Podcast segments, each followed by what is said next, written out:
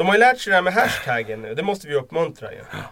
Japs, japs. Förut svarade de bara till mig, men de fattar inte att jag tar inte ut frågorna. Jag Ja, jag har faktiskt varit, apropå programledare, har jag varit så pass ambitiös så jag har varit inne i dina trådar ett par gånger och plockat ut frågor. Så säg inte så Kalle! Säg inte så Kalle. Det, det förväntar jag mig. Här! Jag ska in och leta hans trådar. Det fick du inte ha länge alltså. Ja, det, det, det, tog väl tre minuter extra. Oh. Eller? Ja, någonting sånt ja. You're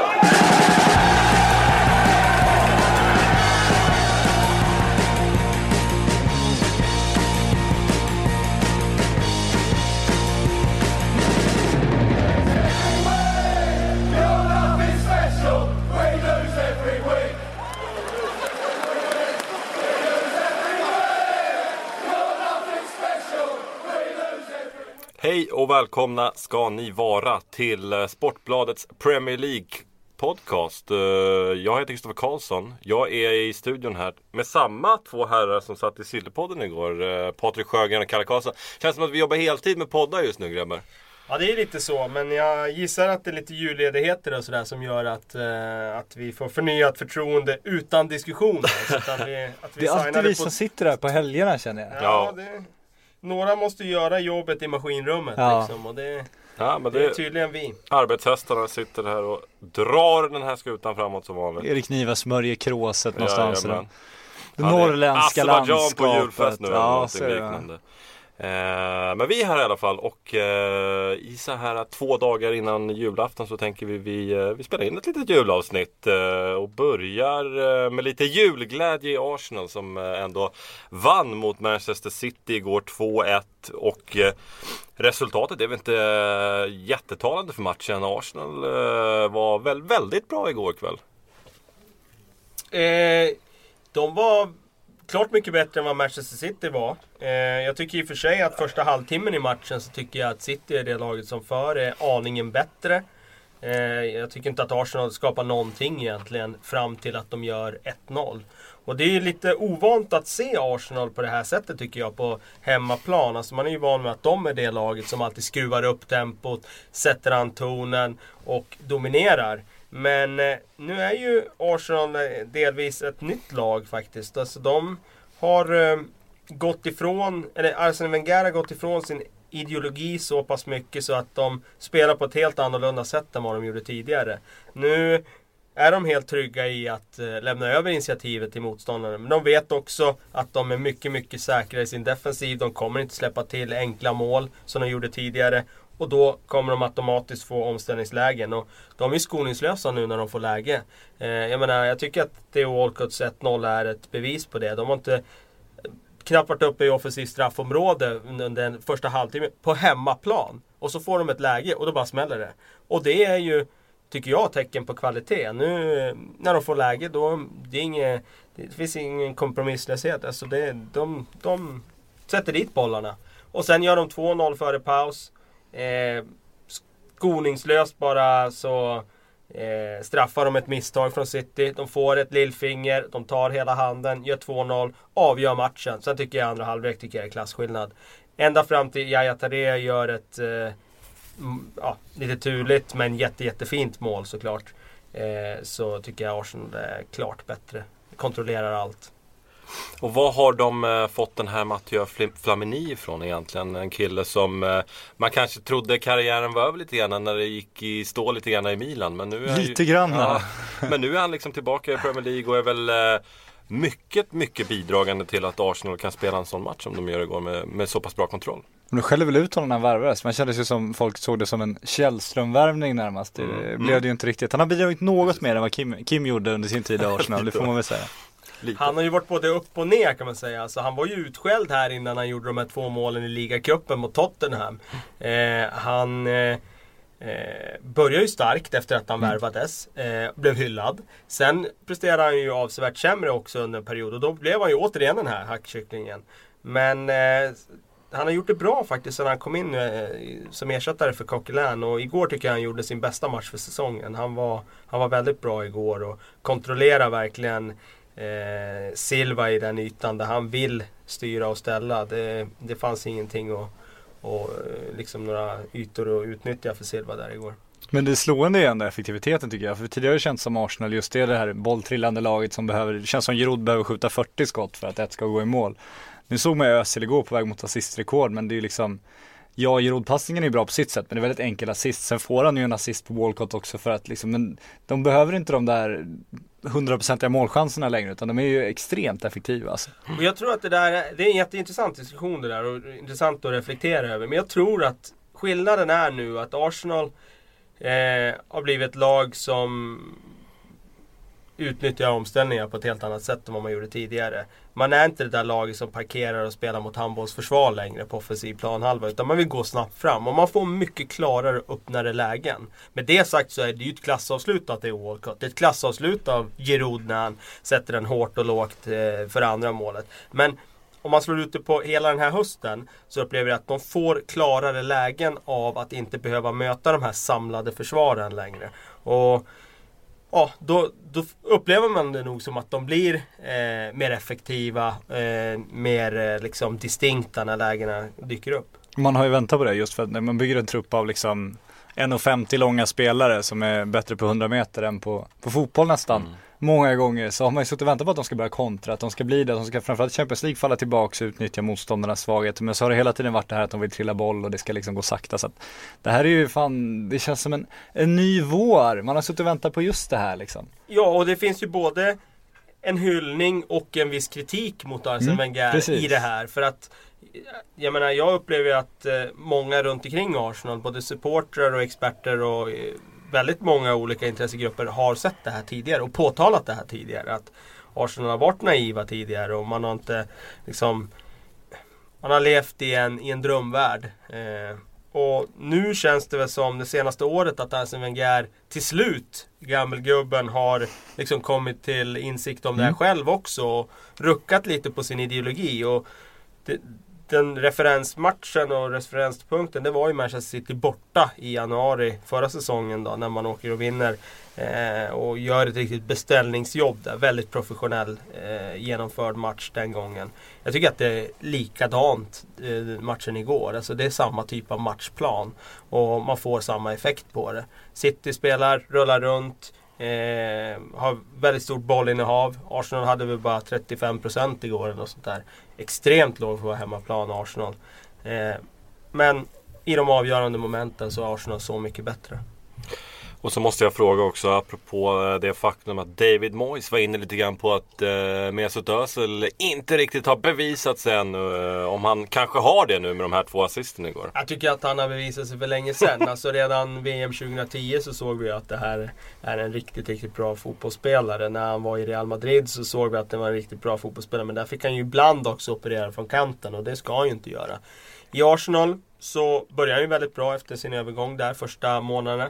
Sen kom han in i en tyngre period och han är ju en sån spelare Özil som när det blåser motvind så är han kanske inte den spelaren som eh, tar tag i det. sig in i Nej, det igen. kriga sig i- eh, kriga för sig själv och för laget för att, för att lyfta det. Men när det, det går bra då är han ju den som gör alla runt omkring sig så mycket bättre. Och den situationen är det ju nu. Han är ju Ehm, fantastisk just i det här eh, Hans förmåga att sätta den sista avgörande passningen på precis rätt fot i precis rätt ögonblick med exakt rätt hårdhet. Den, det är han ju bäst i ligan på. Därför han har 15 assist. Det är därför det är ingen slump att han har samlat ihop dem. Var det inte precis samma Real tyckte jag också? Framförallt när han såldes att det var ingen som någonsin pratade egentligen om Özil som någon bärande spelare där. Han kändes inte som någon, någon galaktico någonstans då. Därför de kunde, kunde skicka honom också. Men det var ju också assistrekord hela tiden. Han liksom, det var ju hans passning som var bakom all, alla mål i Real till slut. När man liksom satt och summerade det där.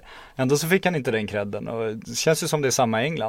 Han är ju, radar upp statistiken talar ju för sig själv. Men han får ju aldrig den, den credden som de andra får som kanske Gör en tunnel mer eller drar lite överstegare och går för hörnflaggan ibland. Nej, jag tycker han, det finns någonting i det du säger. Och han eh, får ju också mycket kritik upplever jag för att han ser lite loj ut. Och det är Mm. klart, ligger man under med 4-0 borta på Anfield och han tappar boll och de gör mål och, och han ser lite loj ut. Då, då blir man ju ett tacksamt objekt. Och jag upplever att där kanske har funnits en del viss orättvis kritik mot Özil också.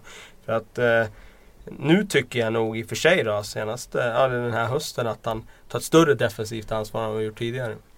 Men vad läser vi in i det faktum att när han blir utbytt igår vill han inte riktigt veta av Arsene Wenger. Vad du söker här Ja, hela tiden. Du var men samma i här Sillypodden det- igår. Det här är alltså killen som har dina- varit bäst på planen. Jag tycker, och han, han ser lite grinig ut när han vandrar av och ja, som sagt vill inte ha med Wenger att göra just i det ögonblicket. Sen var han ju trevlig Ja, givetvis. okej. Men han var ju eh, märkbart upprörd när han blev ut- utbytt igår. okej, Jag noterar faktiskt inte det, men det kanske var för att man satt i tangenterna och kollade på något annat. Jag Mm. såg det faktiskt inte alls. Men eh, eh, jag skulle säga så här, det är väl bra att Wenger byter ut honom. Han får ju kritik för att han ibland inte byter ut stjärnorna, att de blir slitna och går sönder istället. Så att Wenger tycker jag i det här fallet, om det nu var så att Özil var förbannad så ska han skita i det och göra det han tror på är bäst. KK kollar ju mest på fotbollsmatcher när de ska bli utbytt. Det är Ja, så, eller hur? det är det Jävlar. absolut mest intressanta. Nu kan det hända något. Kan kastas en väst eller sparkas på en vattenflaska eller något. Jag vet. Jag ligger kvar lika länge som kameramannen ligger. Det är, det är rutin. Eh, men eh, vi snackade lite grann om det här i Sillypodden igår också apropå Manchester City och en sitting duck i Pellegrini. För så pass eh, dåliga som City är under jättelånga perioder i matchen igår.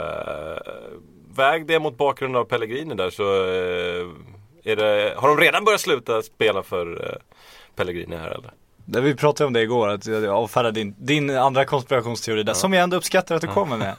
Med att det faktiskt finns en poäng att spela för en ny manager också. Men det, det är ju intressant hur det påverkar psykologiskt, för någonstans läser ju de tidningarna också, någonstans läste ju Pellegrini tidningen också, även fast han hävdar häromdagen att det, det han välkomnar Guardiola om det skulle vara så att han kommer göra ett bättre jobb än vad han gör. Eh, det är väl en illa dold hemlighet att de i alla fall gör allt de kan för att få in Guardiola och det förstod man ju ända sedan de bytte sportslig ledning att det skulle ske och, och att Pellegrini kanske är en, en tillfällig lösning. Det är intressant hur det påverkar spelarna. Dels eh, ska de liksom, hur- hur stort förtroende ska de känna för sin nuvarande manager, hur viktiga blir hans ord egentligen?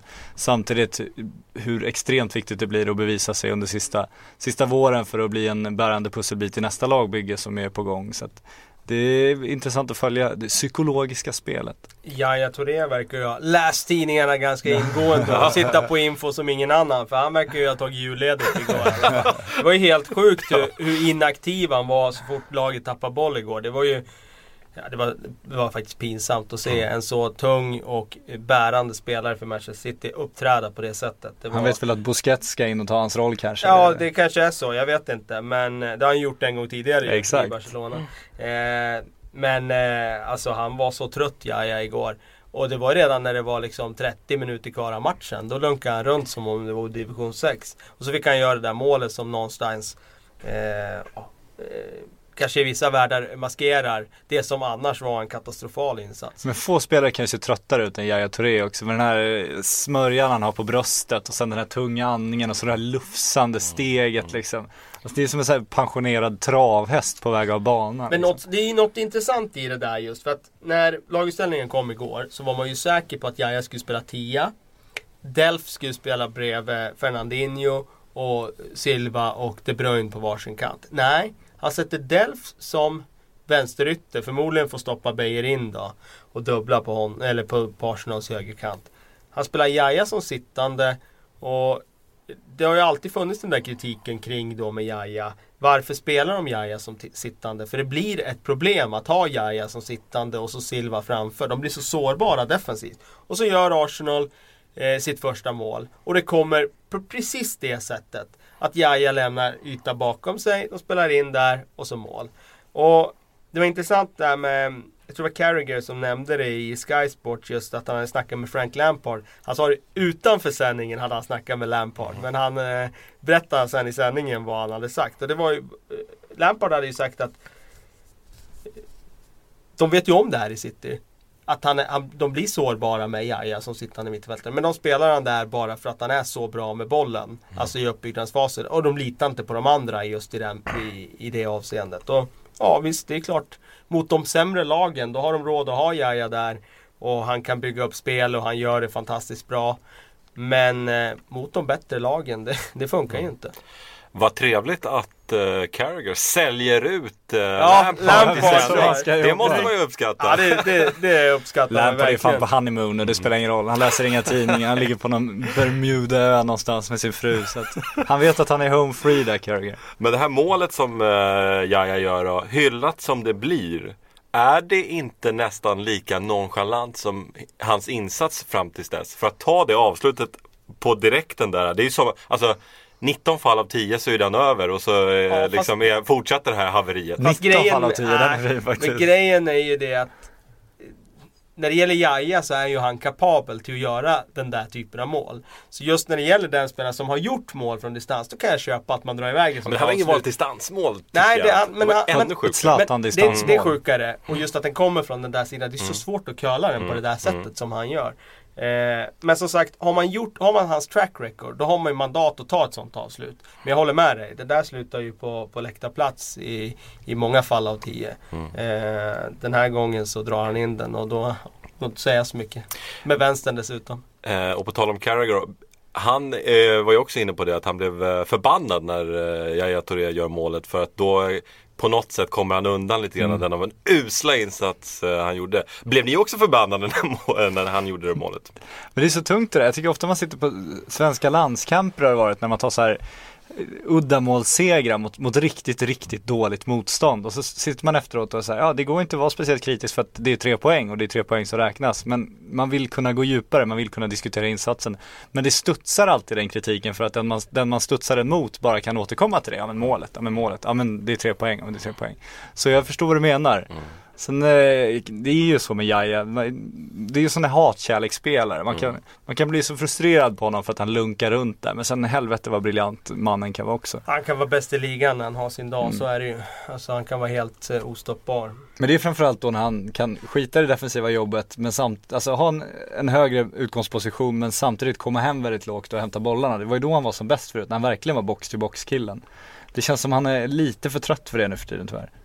Ja, han känns som bensinen är lite slut. Så det sa vi ju sådär i början av eller Efter förra säsongen så, så framförallt, började ja. ju säsongen väldigt, väldigt starkt och tog ett jäkla jobb. Och jag vet inte om det var bara mer symbolik att han jagade lite liksom cred. Men han, i början av serien så, så berömde vi honom för hans starka defensiva jobb. Jag menar när de krossade Chelsea där så var han väldigt, väldigt Väldigt, väldigt disciplinerad just i det jobbet och han fick sina rättmätiga hyllningar men nu känns det som att han har eh, stumnat. Vi talade också om att eh, Pellegrini är en väldigt trevlig man igår. Och, eh, Du om inte annat. eh, ja, en riktig gentleman. Ja, men jag bekräftar det. Han Ja. är lite charming. Men och då är min fråga liksom hur många topptränare, alltså absoluta topptränare, hade låtit Yahya Touré spela i 82 minuter då fram tills han eh, gör det där reduceringsmålet. Hade ganska, accepterat många, det. ja, men ganska många ändå om du tänker in vilken status Yahya Touré har i Manchester City. Alltså det är ju inte kanske som att byta ut Mesut Özil men det är inte så långt ifrån heller. Alltså börjar du byta ut Yahya Touré så vet du som tränare att då, då kanske Då har KK då kom- på sidlinjen kan man säga. Helvete vad han Ja, stirrar. då, då finns det sådana här KKs i, i massa poddar runt om i världen Exakt. som, som letar. Nej men han vet ju om att det, det, det kan bli problem. Sen vet ju han också att Yahya Touré kan plötsligt göra eh, någon matchavgörande, vilket han gjorde. Så att ehm, ja, det är ju både och det där. Jag håller med dig. Så man bara tittar på insats så skulle han varit utbytt igår. Men eh, det hade de nog bättre att stoppa in. Nej, tveksamt. Eh, om vi kollar lite högre upp i City då eh, på en klubbledning som har lagt eh, Ja vad ska vi tippa? 700 miljoner på mittbacksparet i City, Mangala och eh, Otamendi. Eh, är det liksom, det är det ju, det dyraste mittbacksparet liksom I världen ja. Ja och samtidigt liksom Alltså jag vill ha ett ratio här på hur dåliga de är Gentemot Samtidigt som de, ja, alltså det är ju det är Ja. en historisk eh, floppvärvning här i dubbelvärvning. Ja, där. jag tycker Otamendi hittills, han skulle få mer tid och han har gjort en del bra matcher. Däremot Mangala, där börjar ju klockan klämta för honom. Alltså, han var ju katastrof igår. Han var ju, jag skrev det, han var ju nästan lika dålig som Mamadou Sakho var i söndags mot Watford. Och det, säger ju en hel del. Eh, alltså han var ju totalt otajmad och bara att han slår den passningen han gör som föranleder 2-0, det mm, säger någonting om att han är inte är redo för det här. Eh, det är alltså världshistoriens dyraste försvarare vi snackar om. Eh, nej, det är... mm, Juryn har varit ute och dividerat och nu har den kommit in och, och konstaterat att han, Han är inte bra sämre köp än David Det. Luiz. Jag gillar det Kalle. Här Men det- faller yxan. Men det är svårt det där också för att just mittbackar är det vi alltid pratat om varje år att det liksom, det går inte att få tag på. Det är ju anledningen till att han kostar så mycket, det är anledningen till att David Luiz kostar så mycket. Man får ju återkomma till det, vad skulle de köpt istället? Det fan, det finns inte mycket nu alltså. Nej, det, jag, jag håller med. Jag menar när de köpte Mangala och Fernando från Porto så tyckte ju de allra flesta att det var vettiga köp. Det var ändå Tillsammans som var hade- prislappen ändå. Den var, den vad var den grotesk. var, liksom. Ja, ja, den var grotesk prislappen. Men det man tyckte, om man pratar just kvaliteten på spelare så, så tyckte man ju att det här är spelare som har gjort det bra. Mm. I Porto, det är två av de mest eftertraktade namnen i hela Europa. City lägger beslag på dem, dubbel deal liksom. Ehm, men det är uppenbarligen någonting som inte har funkat när det gäller Mangala. Fernando har ju inte heller visat någon bra form i höst ska vi inflika också. Eh, nu är jag ju inte ständigt förekommande i Premier League-podden så jag vet inte hur mycket eh, Kalle ni har snackat om Joel Campbell och hur han Nej, har vänt sin karriär Men, eh, eh, som liksom en eh, startspelare nu i Arsenal från ingenstans. Det var ju inte länge sedan han inte kunde få en minut i Arsenal. Och Ironiskt nog supportrarna stod och skrek till honom Get out while you can Joel när det var som Run, allra värst förra säsongen. Eh, vad är det som har hänt där egentligen? Ja, det som hände var ju att det var skador som kom och som öppnade eh, en dörr för eh, den gode Joel. Och han har ju varit på lån både till det ena och det andra stället. Eh, Lorient började väl med, var det där han var först eller? Så Ja, var i spanska Spanien ligan. Vänt också. Ja, men, Men- han, han eh, hade ju någonting, det såg vi ju. alltså, Speed. ja, eh, och nu när Arsenal spelar ett spel som bygger lite mer på det. Då har ju han verkligen en plats i det här Arsenal. Men när han kom till klubben var de ju ett helt annat lag som parkerar på offensiv planhalva. Då såg jag inte att det fanns någon roll för honom. För han är inte riktigt den spelaren som kombineras igenom. Sen får man ju ändå säga också att han har ju utvecklats. Han har ju, jag menar, tycker han sätter fram passningen väldigt fint till Ramsey igår som kommer igenom där och ska göra 3-0 och stänga matchen helt.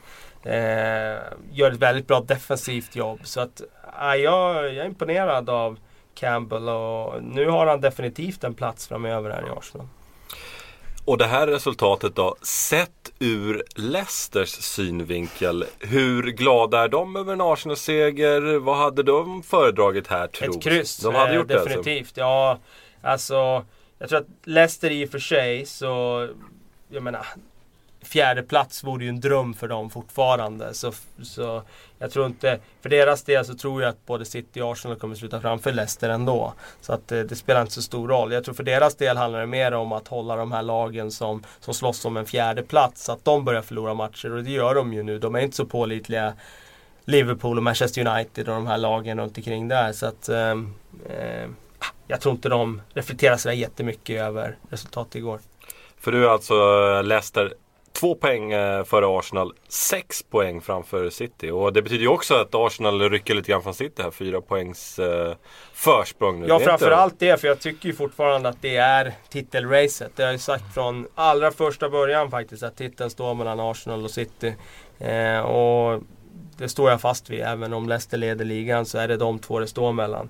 Eh, det är betydande, fyra poäng. Det är framförallt betydande när Arsenal går in i ett skede där jag upplever att de ändå börjar ljusna lite när det gäller deras skadeläge. Börjar få tillbaka spelare. De har lite bredare trupp och lite mer alternativ nu än vad de hade för eh, någon månad sedan här i höstas när det såg riktigt dystert ut. Så att eh, ja, det, det är eh, ett betydande försprång och det är framförallt betydande när City visar sån enorm avsaknad av Vincent Kompani.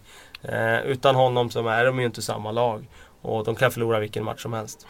Det var ju efter förra omgången eller något liknande som Sky Sports tog fram någon statistik på hur det brukar se ut.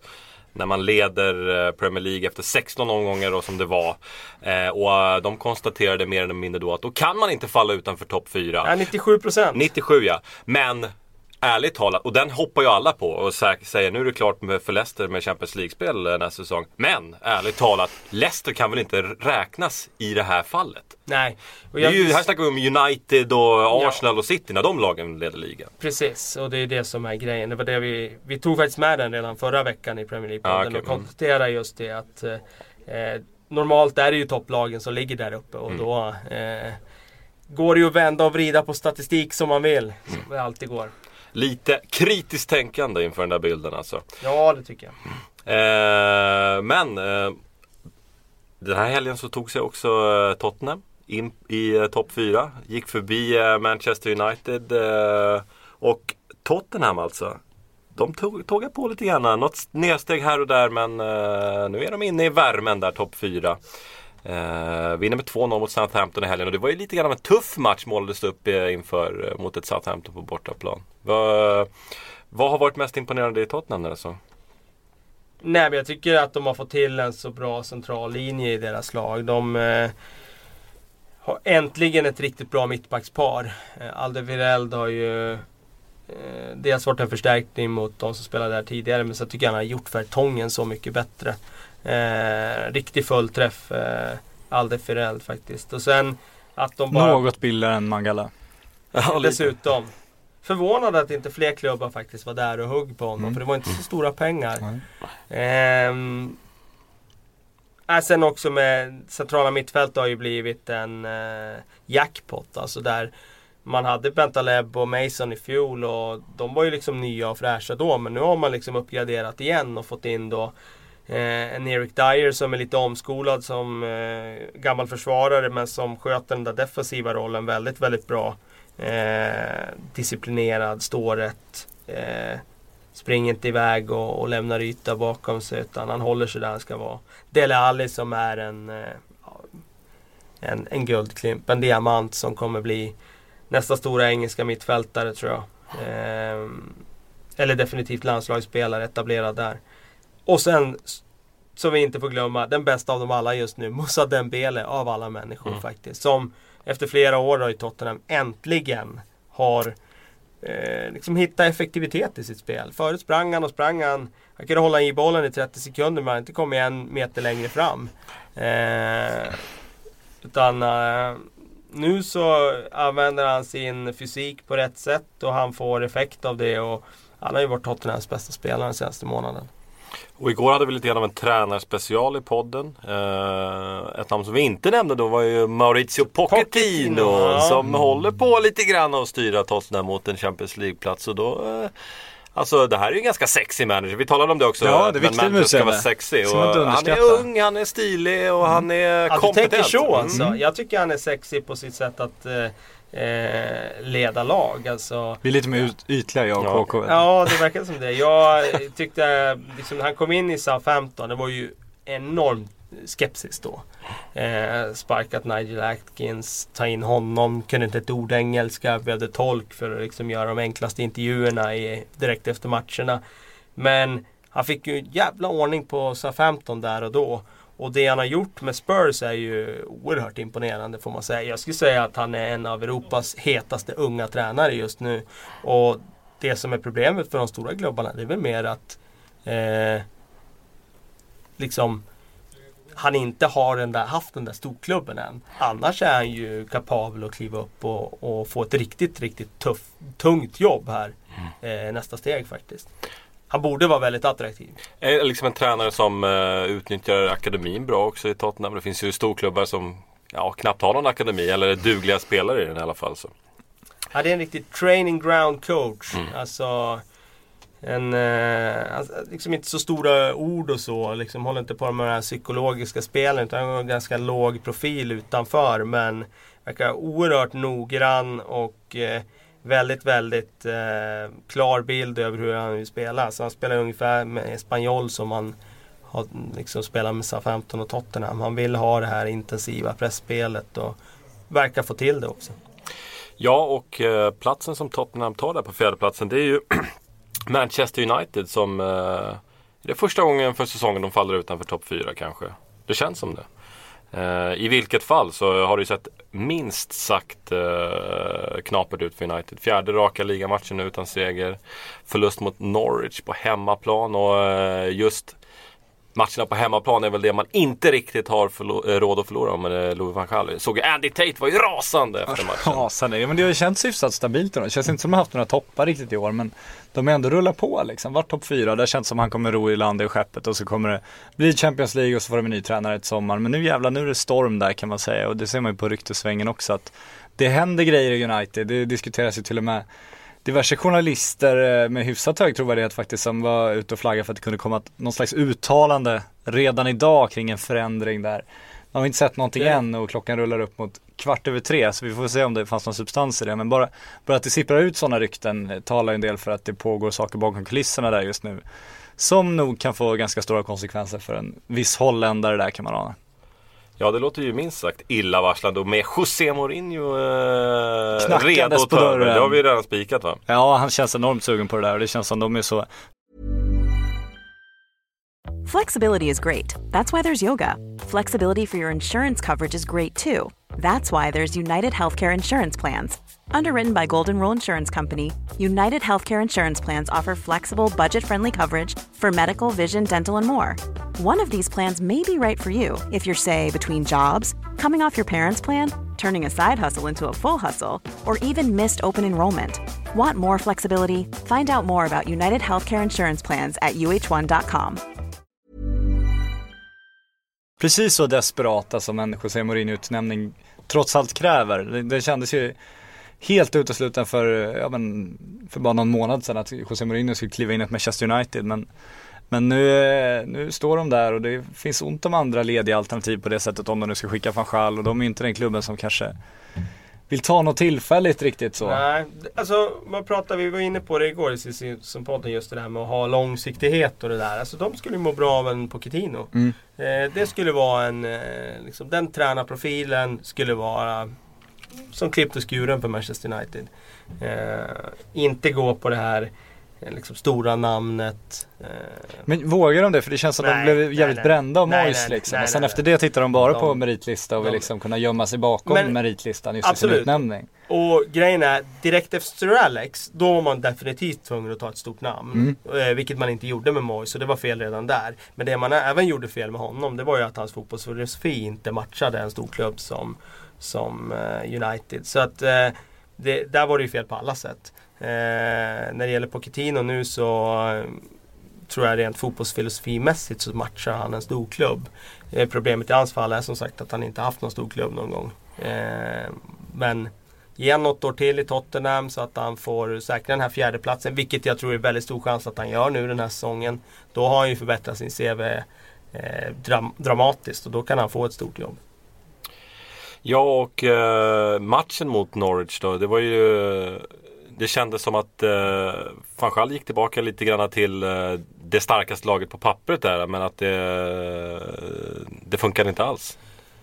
Nej, det funkar inte alls. De har ju kört in i väggen. De har ju eh, liksom eh, kommit lite till vägs ände känner jag. Eh, förlorar man, som de har gjort nu senaste veckorna, och sen har en hemmamatch mot Norwich och eh, torskar hemma mot Norwich i det här läget, då är det ju tecken på att någonting inte stämmer. Ett gammalt Manchester United, de hade ju såklart rest sig, eh, sprungit över Norwich och vunnit med tre bollar. Och sen hade det varit lite eh, ja, krisen blåste över lite Men grann. är det rätt att ta in Mourinho då i det här läget? Tycker Nej, alltså, jag tycker att van Gaal ska få gå.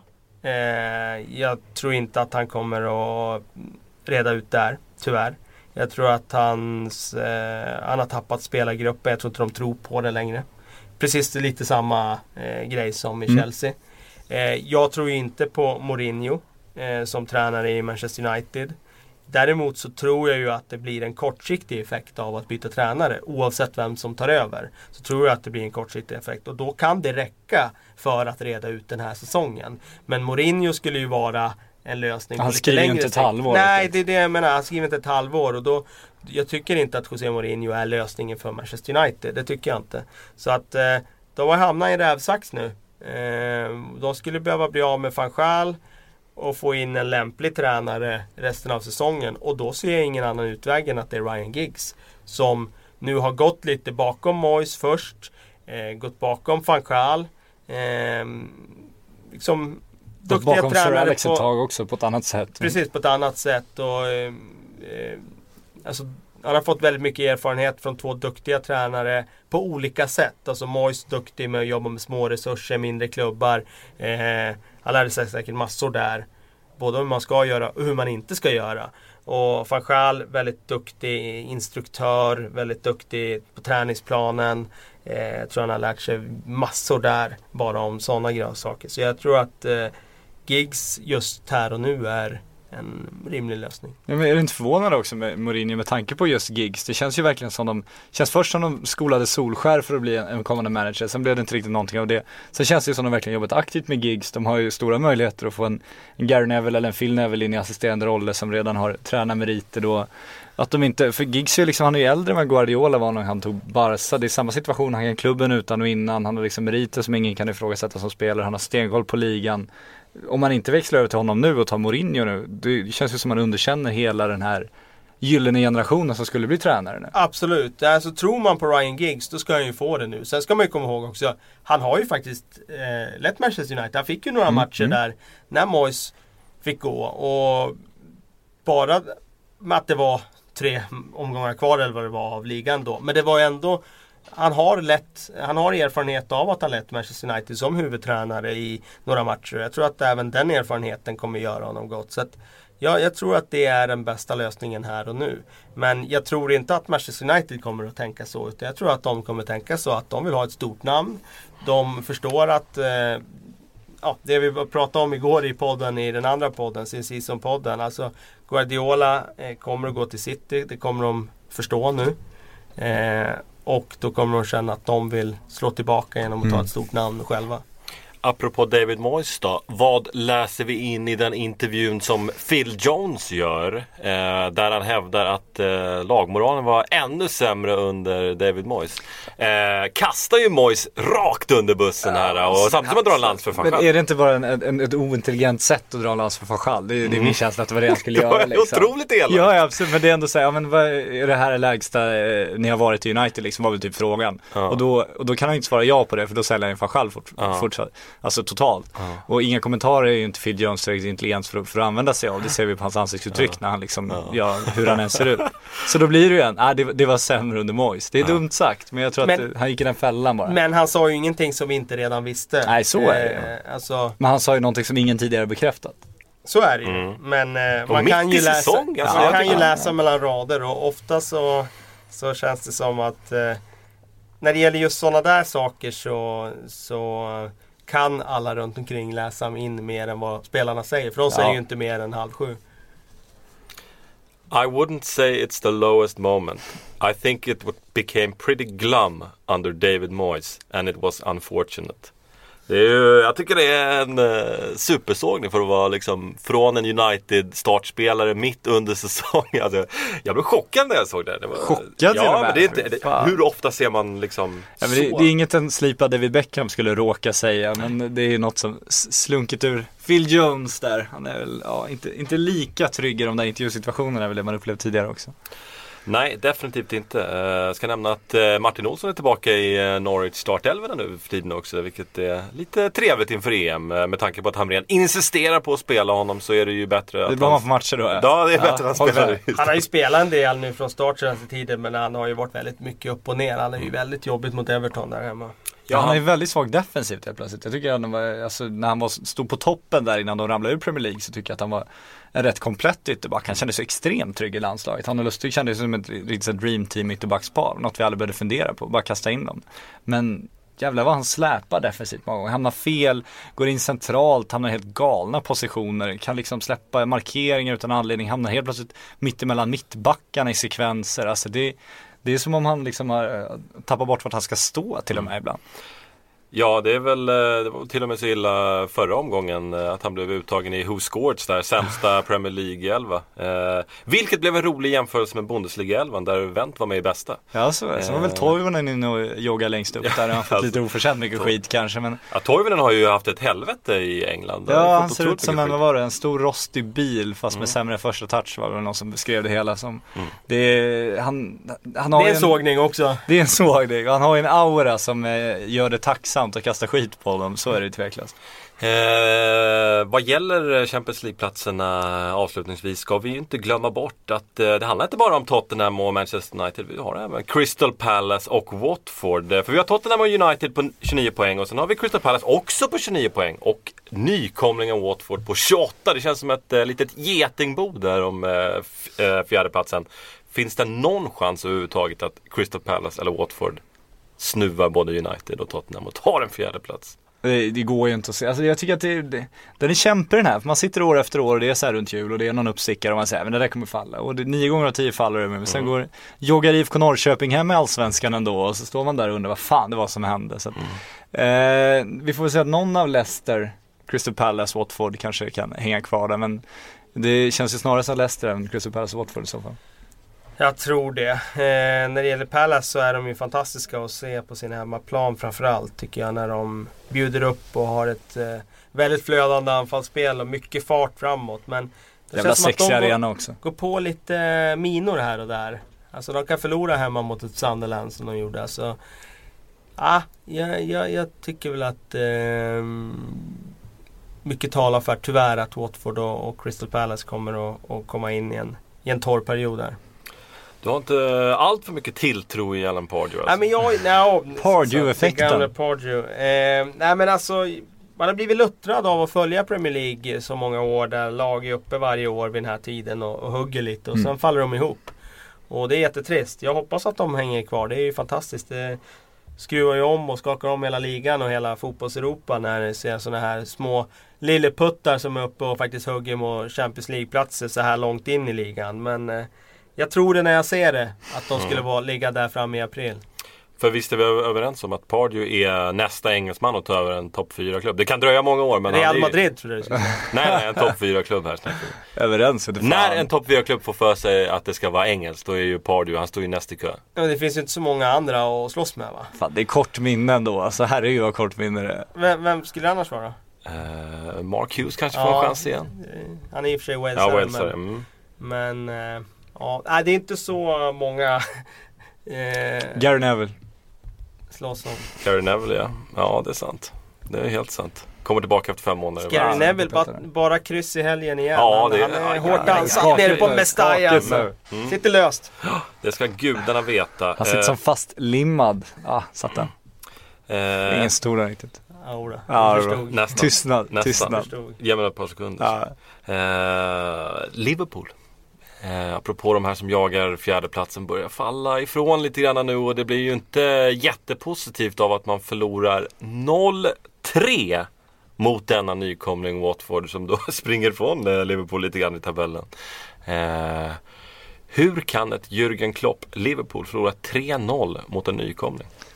Fascinerad av eh, Klopp, eh, fascinationen just. Liverpool har väl någon dokumentär på gång om Klopps väg till de har ju verkligen Kop, eh, liksom. kommersialiserat det Ja, här. de gör ju maximalt av Jürgen Klopp just nu och bygger auran fullständigt. Att, men man undrar ju vad som händer med, med pressen på Klopp och förväntningarna som ju är helt absurda. För att han, han har ju fått ett, eh, en spelartrupp som ju dels eh, på alla positioner inte passar hans fotbollsfilosofi riktigt och sen som det finns en hel del att slipa på minst sagt. Att han skulle eh, göra dem till en vinstmaskin över en natt, det, det, tror jag, det tror jag alla trodde uppenbarligen men det trodde man inte riktigt på själv. Så man får ge honom lite tid tycker jag. Den här energiboosten kanske har lagt sig och då gäller det att plocka upp bitarna och slå liv i spelarna igen som man uppenbarligen jobbar med. En eh, metodik Kalle Karlsson och inte använder i sitt eh, Karlberg tror jag.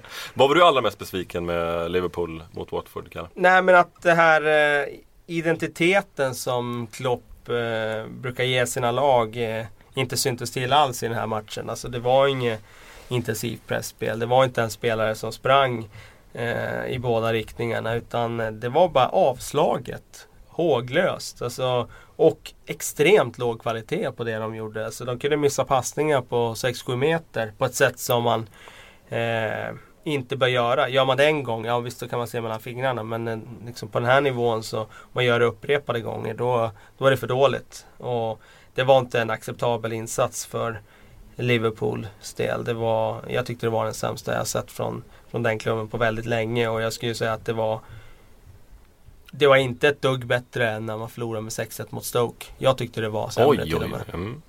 Men eh, hur, alltså, hur negativt påverkas inte Liverpool av målvaktsfrågan? Där man ändå liksom, man har bjudit på ett antal mål den här säsongen. Och den här eh, matchen slapp man ju eh, så att säga Minolet men då kommer Bogdan in och eh, släpper in lite. eh, 0-1 målet efter tre minuter och då är det klart man tappar hakan. Det hade jag gjort om jag hade haft en usel målvakt bakom mig men det kanske bara jag. Ja, men som sagt jag vill försvara Bogdan lite där då eftersom han eh, skulle ha frispark egentligen. De sparkar ju faktiskt, Ake sparkar ju bollen ur händerna på honom. Och det är klart han ska inte tvåla den i första läget. Och han kommer ju få rättmätig kritik för att han gjorde det. Men eh, sen spelade han väl upp sig lite i andra halvleken då. Så att, eh, jag vill inte hänga Bogdan rakt av, men det är klart att Liverpool ju- ska ha en bättre målvakt. Nu är det rykten idag om Steve Man- Mandanda från, från franska Precis. ligan. Och Den har man väntat på. faktiskt. Självklart att Liverpool ska i januari köpa en ny målvakt. Det, För mig är det, det är en förutsättning. Ja, för hur djup är inte sucken när man efter tre minuter ligger under? Ja men det blir ju uppförsbacke. Watford får extra energi och känner att fan det här är ju jävligt roligt. Och springer ännu mer. Och Liverpool känner att det här var inget kul.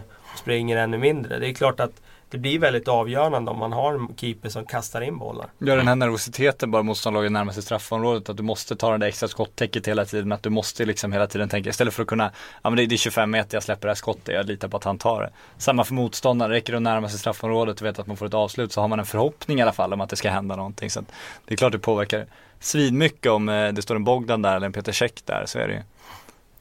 Chelsea vinner sin första match utan eh, José Mourinho. Men eh, hur mycket är liksom ett, en på nytt födelse och hur mycket är ett uh, uselt, uselt Sunderland på besök på Stamford Bridge? Nej men alltså Sunderland är ju inte bra. Eh, samtidigt så senaste månaden så har väl de vunnit två matcher och förlorat två matcher. Typ något i den stilen. Och Och det är ju en formtopp för dem får man ju säga. Så. Ja, det är en formtopp för dem. Det är ingen tvekan om det. Och vi har ju faktiskt konstaterat att Sam Allardyce har ju gjort någonting med Sunderland. Han har ju gjort dem avsevärt bättre under sin korta tid i klubben. Så att eh, jag tycker inte man bara ska avfärda Chelseas insats med att ja, det var Sunderland. För att de har ju mött andra lag. Till exempel det fantastiska Crystal Palace som vi hyllar för deras anfallsspel. De lyckades ju inte öppna dem. Så att det är klart att det krävs att göra vissa saker för att få Sunderland att se dålig ut. Och Chelsea gjorde det. Jag tycker att de var väldigt, väldigt bra i den här första halvlek. De fick ju en väldigt bra start. Precis som Watford fick de ju 1-0 där tidigt. Och sen eh, efter det så var det som att spelarna tyckte det var kul att spela fotboll igen. Kombinationerna de satte upp, det var ju som om det var eh, Barcelona som spelade ibland faktiskt. De hade en lekfullhet, en eh, alltså, spelglädje. Oscar liksom, han eh, var väl den som var allra mest eh, lössläppt faktiskt. Alltså han eh, drar en Rabona efter sju minuter liksom. Eh, Rabona-inlägg. Och jag tycker det var liksom bara så här Signal. Ja, en signal liksom till hela publiken att kolla vad kul vi har plötsligt. Vad roligt det är när vi får använda den här kvaliteten och spela fotboll. Och visst, det, det, det är jobbigt för Chelseas supportrar att komma till den insikten när älsklingstränaren Mourinho har varit så populär och så. Men det är ingen tvekan om att spelarna känner sig inlåsta under Mourinho. Nu slapp de spela med tvångströja och då eh, hade de väldigt, väldigt roligt plötsligt. Sen kan man tycka vad som helst om det. Jag tycker att det är fel.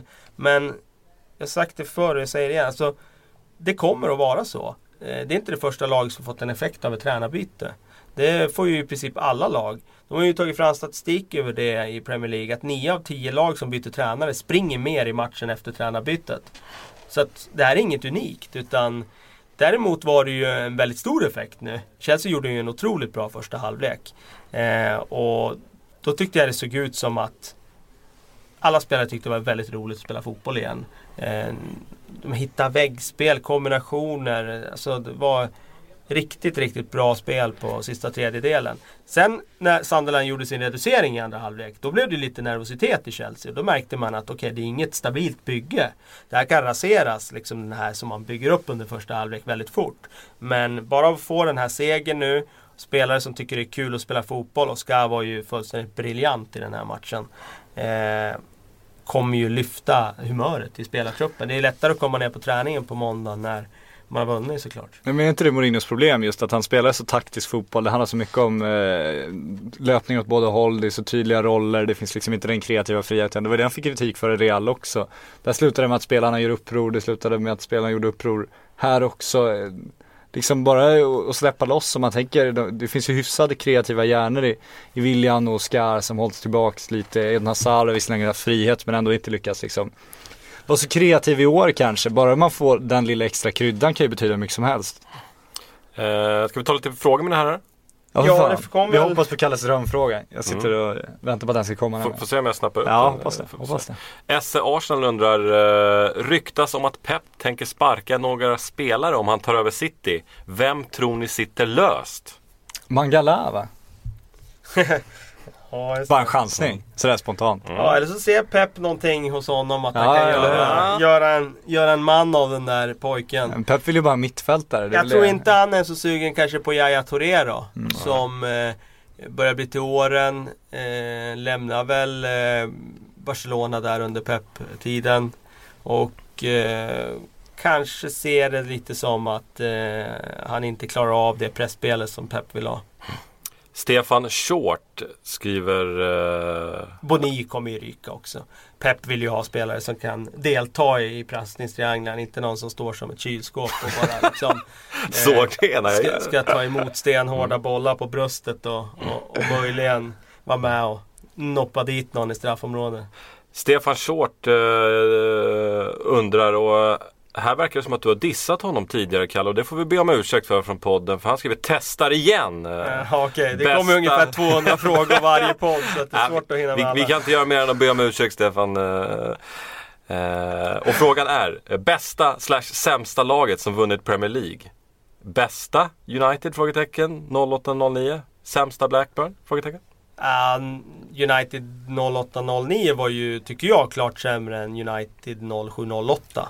Så är det något United-lag så tycker jag 0708 när man även vinner Champions League och man har eh, en Ronaldo som gör 42 mål och man har eh, en ett år yngre Paul Scholes också faktiskt som var bättre det året än vad han var året efter.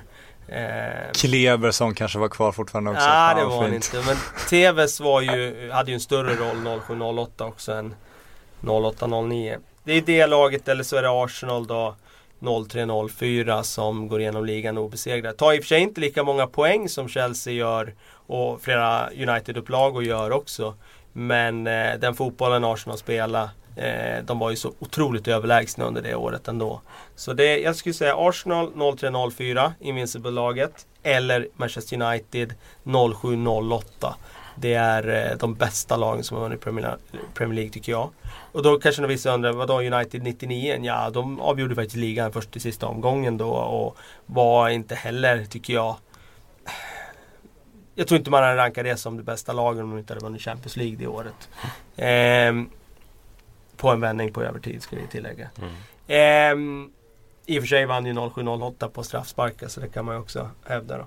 Ehm, när det gäller sämsta laget så skulle jag nog vilja säga Manchester United 2011.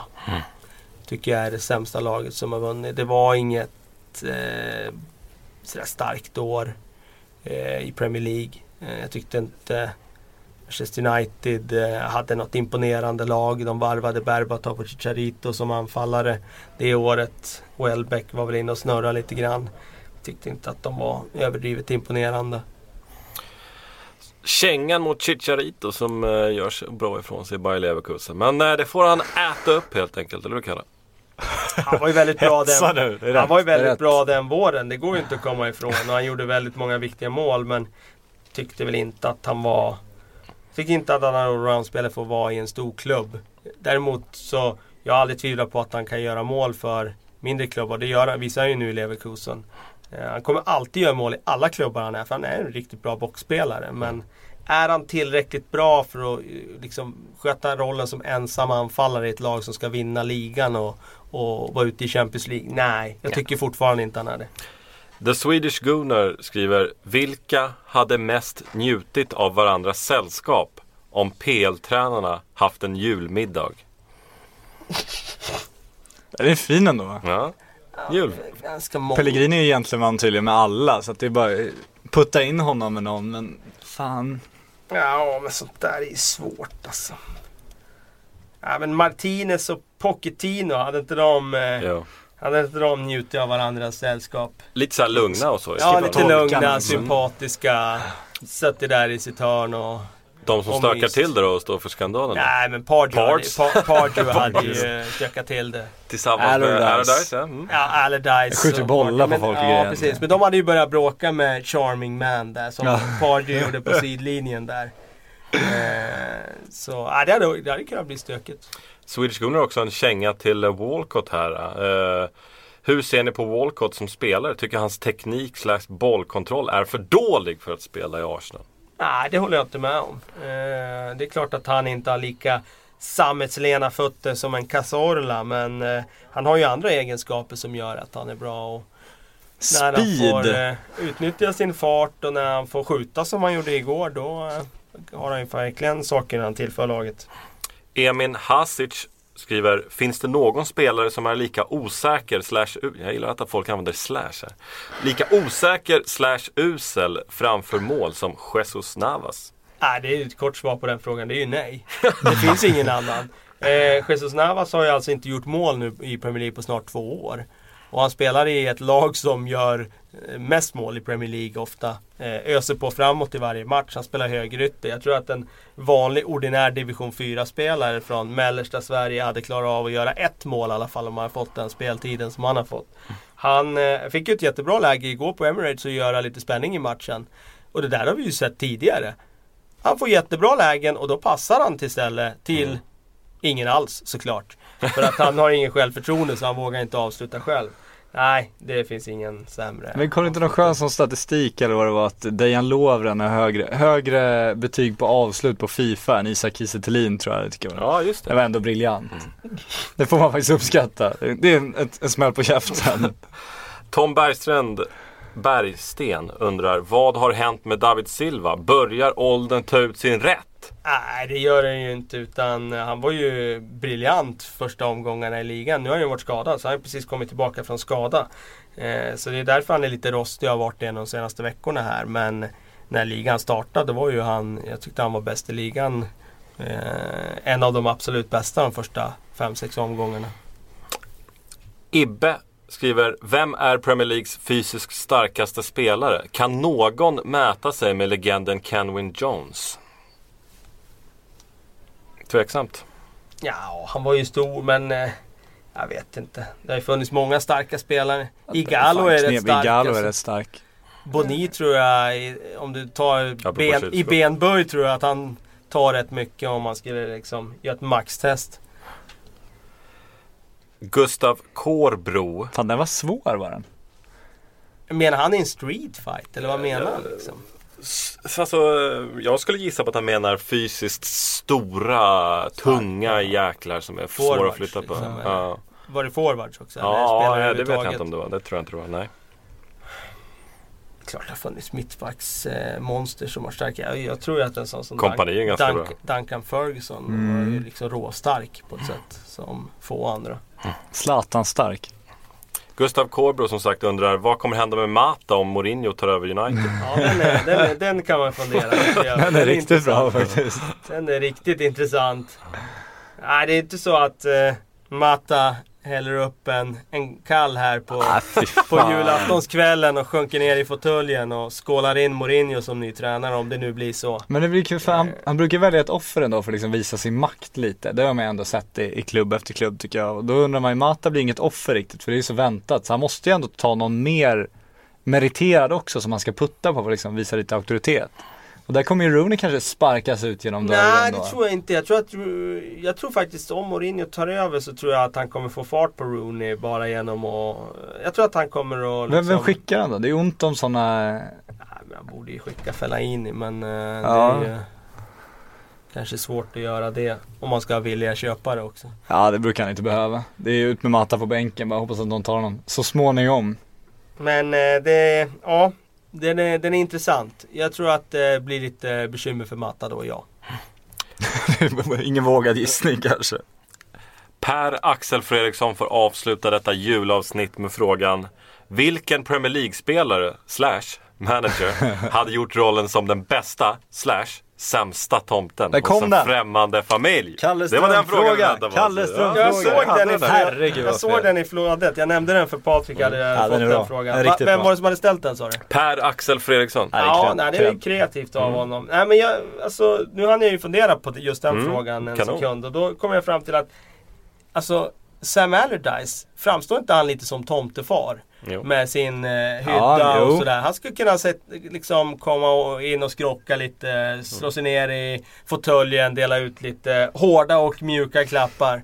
Jag skulle säga att eh, Sam Allardyce skulle göra sig bra som tomtefar inne hos grannfamiljen. Jag vill ha Jaja måste jag säga. Alltså han, han har ju tomtelufset. Han har ju, han har ju kroppen för det, han har auran för det. Han skulle liksom kunna sitta där och släpigt berätta historier i flera timmar. Fast han orkar ju bara gå in i ett tusen, eh, sen orkar inte han. Ja det är Men sant. och sen får. Kolo ta över ett Ja. tag och sen kliver Jaja på igen. Nu är ju eh, Steve Bruce inte riktigt i Premier League just nu men annars hade han väl varit en Ja, varit konkurrent. Lite, ja, absolut. Det är Han har ju lite av en vitt hår också. tomtefar. Mm. Ja. Ja, du tänker så. Det är inte utseendemässigt ska man se ut som tomten också. Nej, nej, nej, nej, nej. Det måste ju handla om aura och uppförande. Alltså det går ju, Ja, okej då.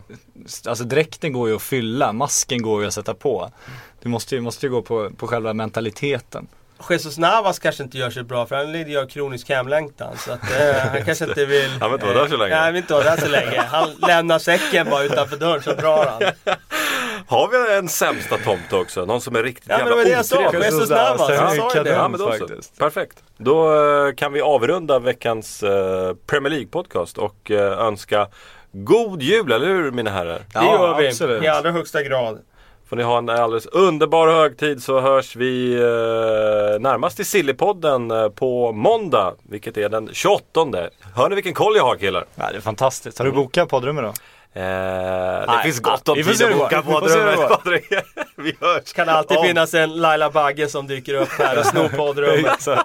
Vi hörs om en vecka, mina herrar och kära lyssnare. Hej!